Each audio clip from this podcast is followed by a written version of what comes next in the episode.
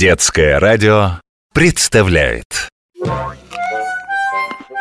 Буквоед.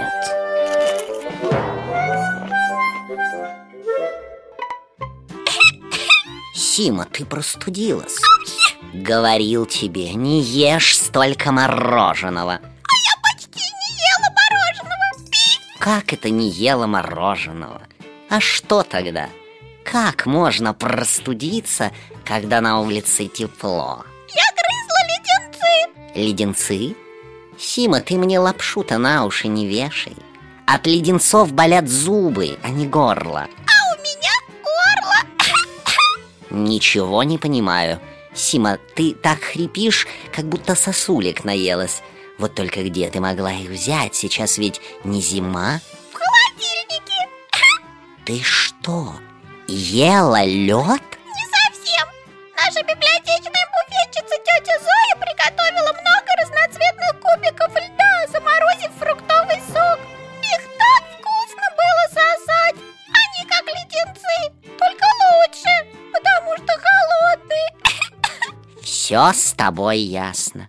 Ну что ж, раз ты ела лед под видом леденцов, то неплохо бы тебе знать, что леденцы получили такое название именно потому, что похожи на льдинки. Такие же твердые и прозрачные, только цветные. Поначалу даже было принято написание «ледянцы». Но леденцы-то не холодные, и горлу они не вредят.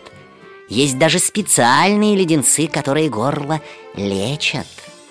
Так что, Сима, если ты так любишь сосать конфеты, то сейчас самое время перейти как раз к таким лечебным леденцам.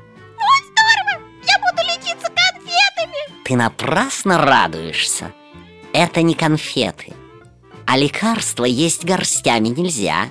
Можно принимать не более нескольких таблеток леденцов в день, постепенно рассасывая каждый во рту.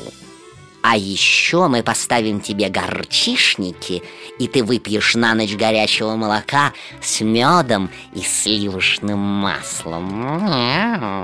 Терпеть не могу молоко с маслом и медом. Не буду его пить. Еще как будешь.